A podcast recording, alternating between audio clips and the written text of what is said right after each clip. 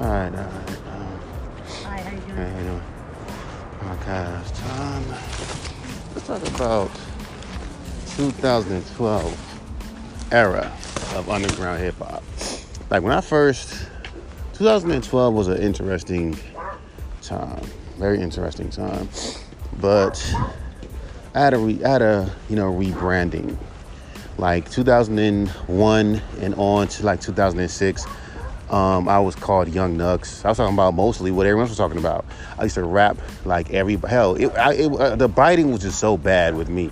It was so bad that I ended up taking other rappers' lines. That's how bad it was because I didn't have my own fucking identity. See, nowadays it's cool to do that. Or B, coming to the game sound like someone else, and then you know get bullied to changing your fucking sound while at the same time we embracing the fact you sound like somebody else. It, it's weird. It's fucking weird. Like in the underground, especially independent radio stations nowadays, motherfuckers love the fact that you sound like somebody, sound like what's on the fucking radio.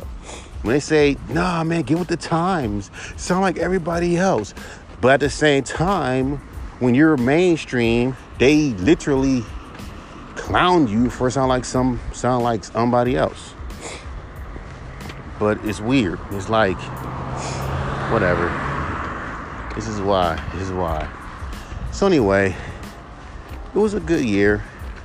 I was in my mid 20s, you know, and this is before I got signed into this like fucked up contract, you know, by a fake label. That didn't do that didn't do shit. Didn't even pay me. You know, about the boss to sue me. But that was decades ago. That's water under the bridge. That was my taste of what the industry was about because of that. So anyway, I used to, I used to be deep into underground rap because back when I was like in early 2000, 2001 and, and all, I used to be trying to sound like everybody was on the radio.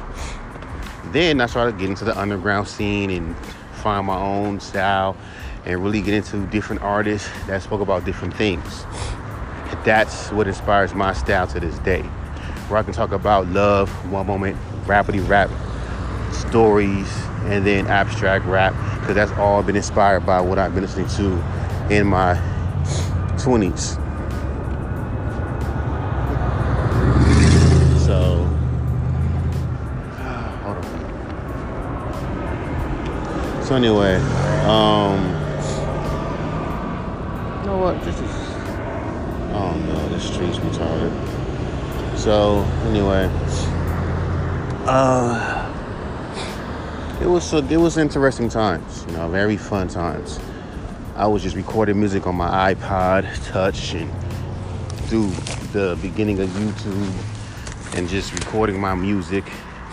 I used to record music on this thing called Mixcraft, uh, Adobe Audition, which was kind of like an Adobe recording DOS.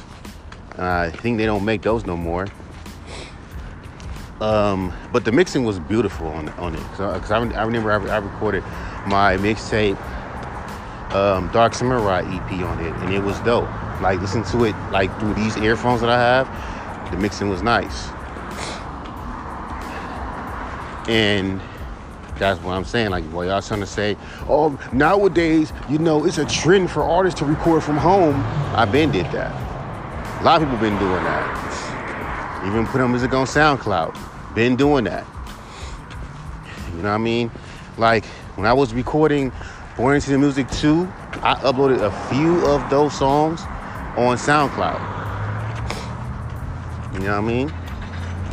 So there wasn't no I mean that's what I'm saying. It just wasn't I've been doing it. Like what these kids are doing now, I've been doing. They're like, why, why you haven't blown up? Why haven't you blown up, dude? And even though people say you don't need, you know, um, you can blow up for free, you can go viral for free, you know, you don't need a, you know, I mean, it could happen. I just reached what, 10, 10K? Like 10K listeners on my podcast. So, shit, it could happen. I ain't trying to be famous off my podcast, but hey. But anyway, um, but it was a good time though. Before the before being signed, it was a very good time because at the time I was trying to find my own sound. I was deep into you know Kool Keith, so I tried to rap like Kool Keith, and then eventually finding my own fucking sound. Yeah, motherfuckers want to retardedly make comparisons because now that's the thing now. Because we're gonna make comparisons to artists. Gonna compare you to artists that like again like i say if you're gonna compare someone make sure that the comparisons make sense. Like you got this new rapper that's from the same place as uh, pop smoke who sounds exactly like pop smoke. And he sounds yeah he sounds exactly like pop smoke. The same vibe and all. That's a good comparison.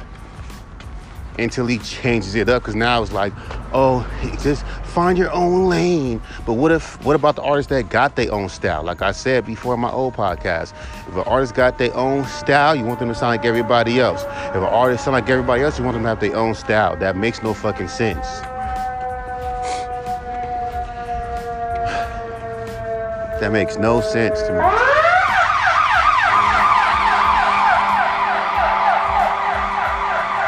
no sense. Hold on.